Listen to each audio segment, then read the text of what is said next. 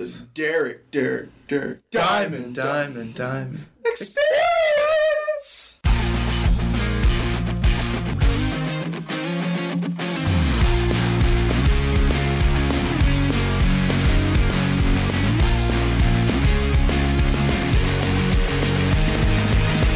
Welcome to another episode of the Derek Diamond Experience podcast. I'm your host, Derek Diamond, and if you haven't yet, be sure to check out last week's episode where I had the pleasure of chatting with writer director Lee Chambers. Uh, great, fascinating discussion about film directing specifically. So, any of you aspiring directors out there, definitely go back and check out last week's episode. For this week's show, I'm really excited to have this discussion because when I decided that I wanted to get more serious about filmmaking and really pursue it more than I have in years past, there's been one lingering topic that I haven't really talked about that much with anyone or had a detailed discussion on this show, and that is financing. How do you get your film financed? And we'll be talking about that with this week's guest, producer and fellow podcaster, Scott DuPont. And I want to give a shout out to uh, Daniel John Carey, who you heard on the show several weeks ago. He uh, recommended Scott and connected us, and we had a wonderful conversation about how being a frustrated actor led to him pursuing a career as a producer and really going into detail on things you can do to get your movie financed. We talk about his documentary, Movie Money Confidential, which is a really fascinating uh, documentary that you can watch for free online, and his podcast, Finance Your Movie. Really, really good discussion this week. I can't emphasize that enough. I'm going to shut up now because I, I can't describe it to you any better than I already have and what you'll be hearing momentarily. So here is my conversation with Scott DuPont.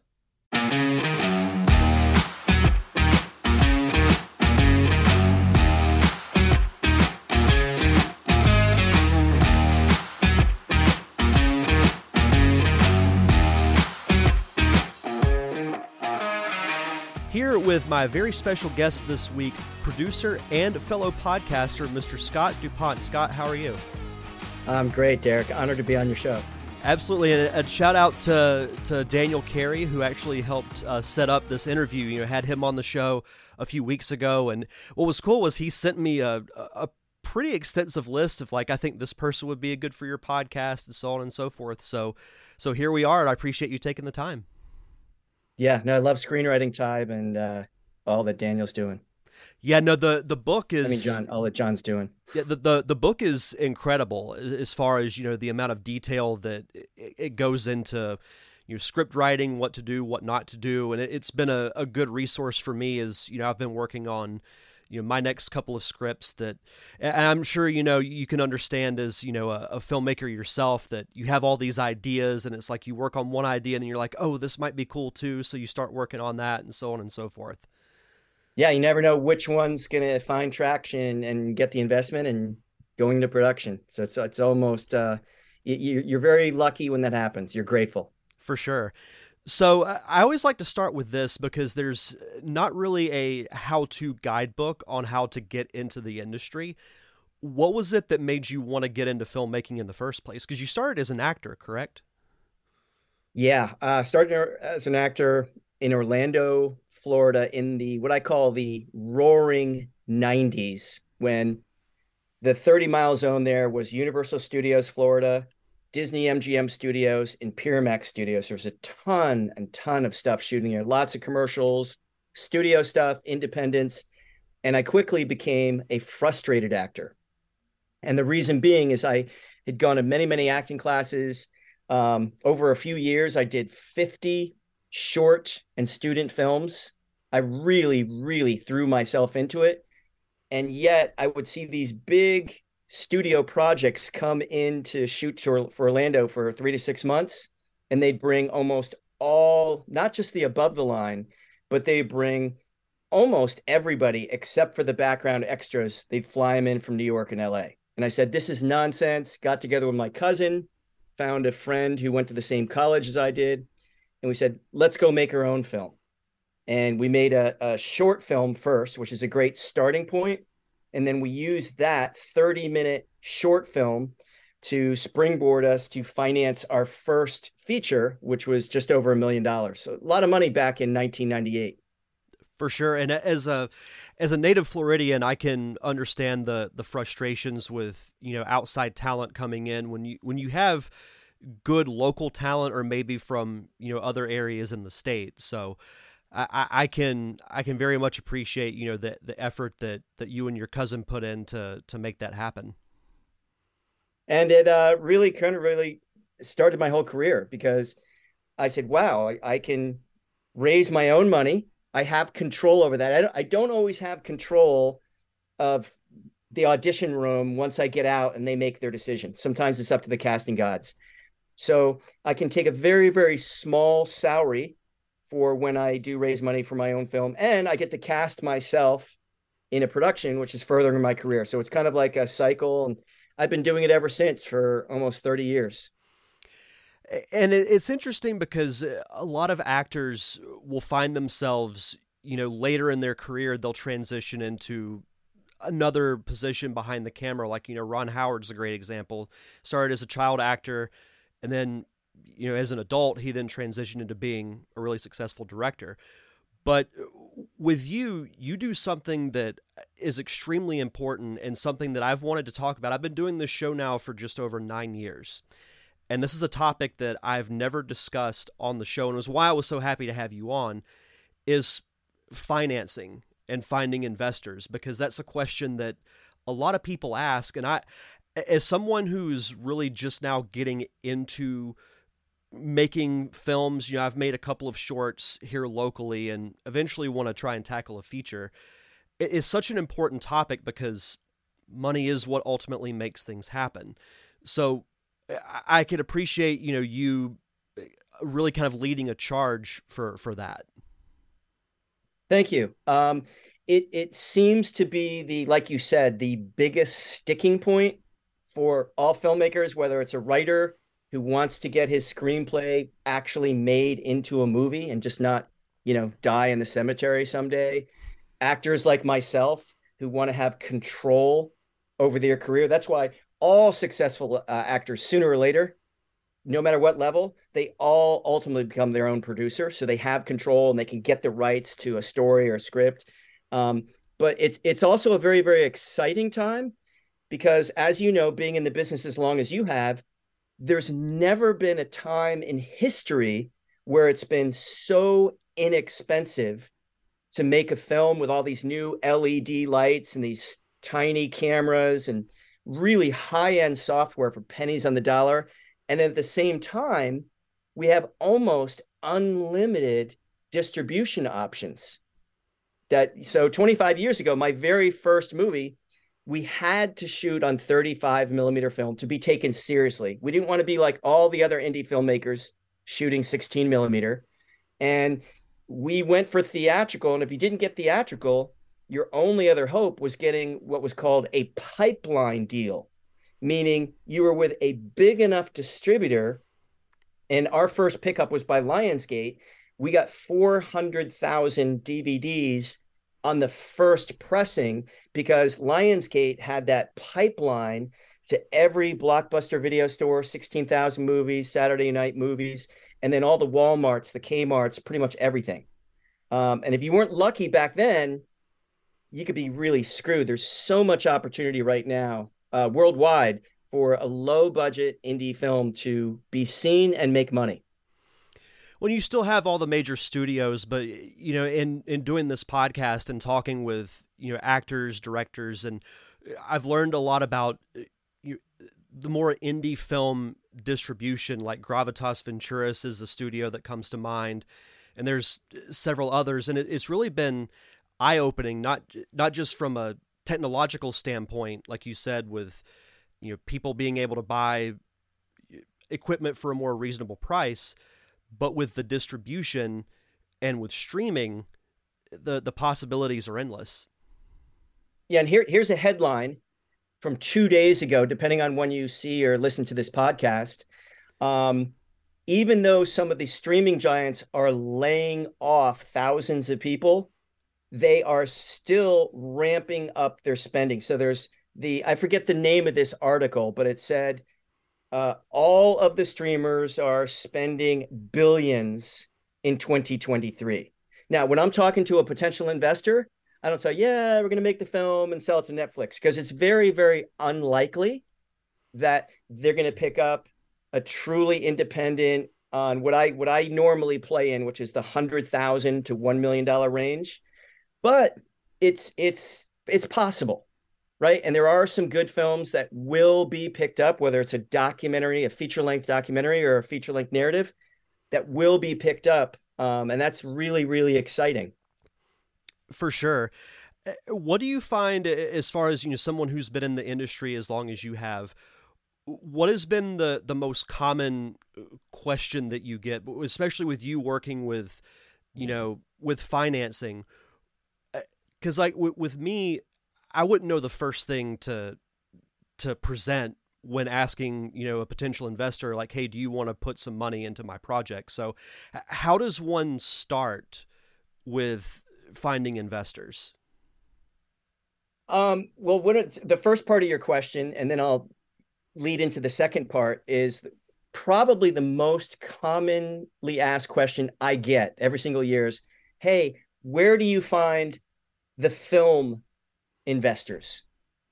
And and honestly, I don't I don't know any real film investors, right? And and I actually not not to kind of toot my own horn, but I, I just literally five minutes before we started this, I just finished a podcast all about film investors. Um, so let me kind of break it down real quick. The reason I say I don't know any film investors is the film investors who are really serious players and have invested in multiple films.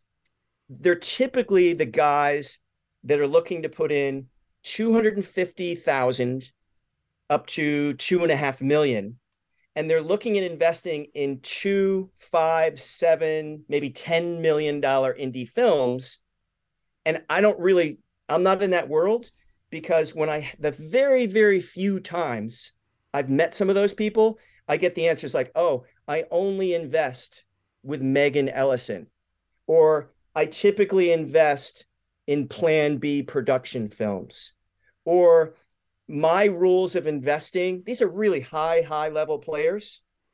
I only invest with filmmakers who have an A list uh, team, top to bottom, already lined up like and attached like meaning an academy award winning director a couple of a-list talent and maybe an a-list or veteran producer i'm not any of those so the second part of your question so where do where have i successfully found hundreds of film investors over the years and raised millions and millions and millions of dollars?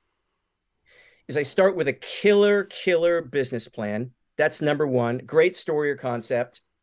And I simply start in the beginning reaching out to my network. Now, it could be the six or 700 people that are in this little phone, it could be the people on my Facebook or LinkedIn. But what I found is when I start sharing a really, really killer business plan, and if you don't have a killer business plan, go back to go back to square one. And I just reach out and a certain number of those people because they at least know who I am they, they might not be best friends with me, but it's not a complete stranger knocking on their door. Let's say of my minimum is $10,000 or even if it's $5,000, they're going to say, okay, I'll, I'll, look at the business plan, Scott. And then it's a numbers game. And uh, once you get about uh, 50 to 75% of your raise, let's say you're raising a million dollar budget, start from zero, and you get up to say $700,000 you can at some point in time get lucky and bring in some complete strangers or other people will see the momentum and they'll come in at the end. But if you don't have people that know who you are or you know at the beginning, you're going to have a tough time uh, getting that investor train, as I call it, up the hill. And that is interesting because I was actually going to bring that up once you people see that your project starts to gain some traction then they're more likely to think, oh, this actually is it might be something and then they might be more inclined to be like yeah i'll i'll i'll be a part of it but that that's really important to know because eh, in filmmaking, you know, we always think of the creative. We think of the writing. We think of you directing, acting, and whatnot, which are all obviously important.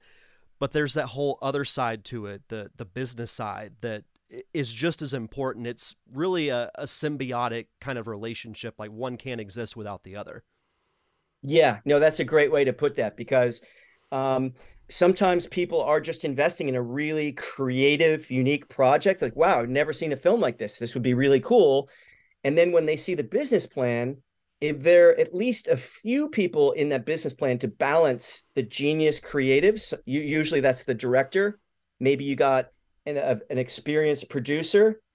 Maybe you have an Emmy award winning DP that's got like just a bookshelf full of awards. That's that's usually the winning combination for sure.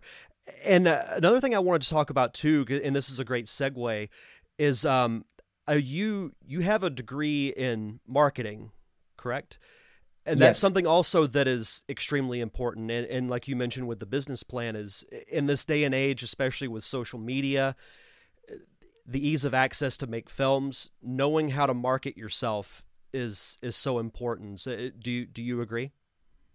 Yeah, know, knowing how to market yourself no matter what end of the industry you're in and and just network to meet more people over the years because it's all about relationships but marketing your film is critically important and inside the business plan you really should have at least one or two pages of really a, a mini marketing plan and what i see in so many independent filmmakers is on the last page go oh yeah once we raise all the money once we make this great film we're going to take it to the film festival circuit and then pitch Netflix. Well, that that's a recipe for disaster right there. And I'll, I'll tell you for two reasons. Post pandemic, a lot of the film festivals they've adopted this hybrid model.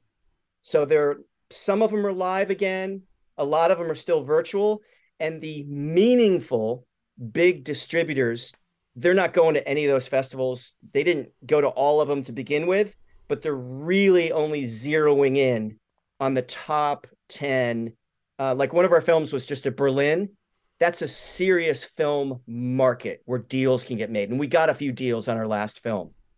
Um, so don't count on film festivals as something you should put in your business plan. Investors are going to feel real warm and fuzzy. Um, and the other thing is, you need to not really count on one of the big streamers picking you up. You can certainly allude to that, that that is a possibility. And we're, we're hoping that Netflix or one of the big streamers picks up our film this month or next month, but you know, who knows what's going to happen. Um, but if you have a way to get to certain producers reps or sales agents, or if you have a very specific strategy, who your audience is for your specific film, and you have a plan on how you're going to get your film in front of that audience, how you're going to get film critic reviews, all that stuff needs to be thought out. And that really drives the needle for potential investors becoming investors. So this this is all fascinating stuff. Like I feel like I'm in like a marketing and filmmaking class. So um, uh, something I also wanted to talk with you about as well is a, a documentary that you produced called uh, Movie Money Confidential, uh, which I, I watched this afternoon and oh, was, oh cool yeah it was one of the most enlightening documentaries that I've watched in a long time because as I mentioned you at the start of this conversation this is a topic that I've been curious about for a long time but haven't really found like the right resource or you know the right way to to learn about it so when I found this documentary, it, it was I was hooked instantly. So uh, t- tell me about the process of of getting that made.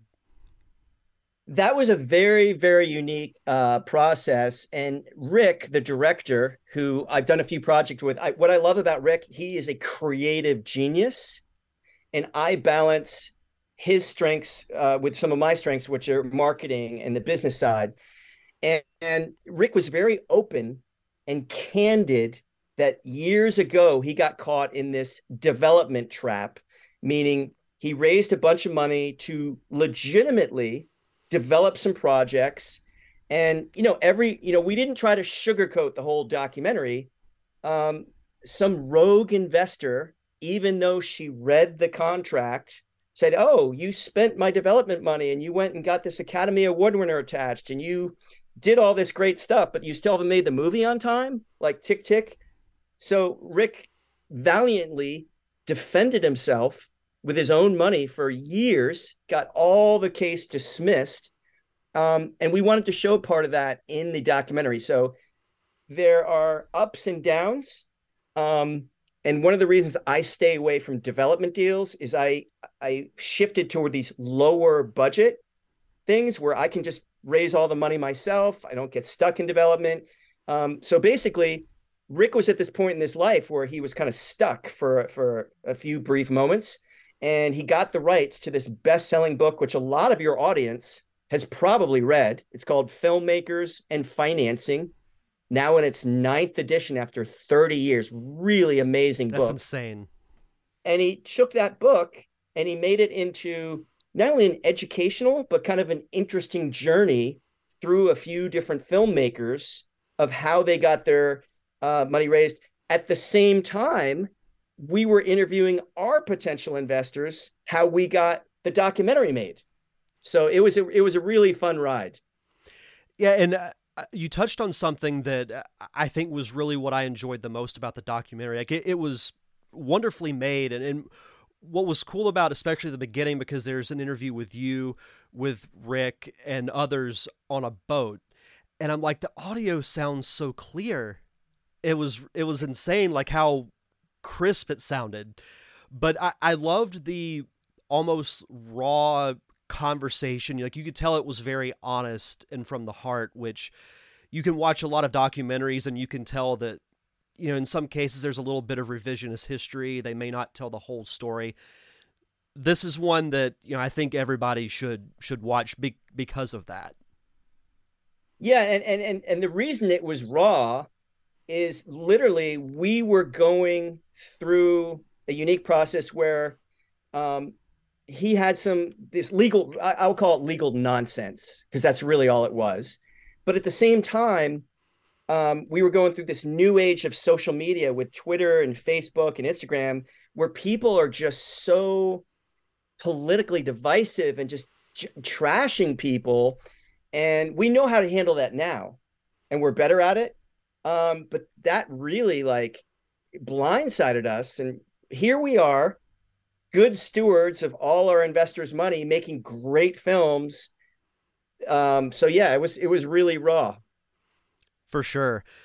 Um, as we start to wrap up here, I did want to ask you uh, about your podcast, uh, "Finance Your Movie." Uh, what what was the inspiration behind you wanting to start the podcast, and uh, tell the listeners a little bit about it?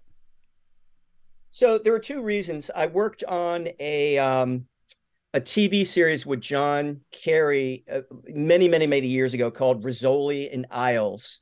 Uh, I was just a background. I was a kind of a recurring detective. So two days a week sometimes. And one of the guys who was a detective in this small group of 10 or 15 of us, he had the most amazing script ever. And he he had been trying to pitch it to Sony Pictures, Universal Studios for years. And I said, dude, you just got to cut this down to a lower budget, finance it yourself. And he was starting to go that direction. Then we came into work one Monday morning and everybody was talking about the script and he had committed suicide over the weekend. Oh no. And I've seen so many of the most amazing scripts buried, get buried in Hollywood Cemetery or wherever you live. You don't have to be in Hollywood. So because I've I've had pretty good luck raising millions and millions of dollars for dozens of films over my career. I, I kind of have a system that works. I just love sharing little bits of tips and advice. That's why we made Movie Money Confidential, which by the by the way, you can now see for free mm-hmm. at moviemoney.com. You don't have to pay anything. And that's why I started the Finance Your Movie podcast. So I could each week dive a little bit deeper into things that I think hold a lot of filmmakers back from getting their money. And it's a really fascinating podcast. I, I listened to uh, an episode this afternoon in, in prep for this conversation. It's really good stuff, and I, I can't wait to to dive more into it. Thank you very much. But um, as we, as I said, as we start to wrap up, uh, do you have a, a, website or social media that you'd like to plug so the listeners can follow you? Uh, financeyourmovie.com. And if you go to any of the social medias, uh, the main the main ones are Facebook and Twitter. Just uh, type in "finance your movie," and uh, it does each week a free episode does go to Millionaire Flicks. That that's our core audience uh, but the week after that, it's free on all platforms. And anywhere you listen to a podcast, you'll find Finance Your Movie. Fantastic. Well, Scott, thank you so much for taking the time. This was a, an amazing chat and uh, hope to have you on the show again soon. Oh, thanks, Derek. I loved, loved being on. All the best. Thank you again to Scott DuPont for that awesome conversation. Be sure to check out Movie Money Confidential and his podcast, Finance Your Movie. For next week's show, I'll be chatting with director of photography and cinematographer Steve Matzinger. We were going to have him on the show this week, but we had uh, some scheduling hiccups. But he will be on the show uh, next week. So if you're into cinematography, camera work, be sure to come back and check out that fun episode. But until then, if you want to check out past episodes of the show, head over to linktree.com slash ddiamondpodcast. That's where you can find uh, podcast subscription links, links to the YouTube channel, social media.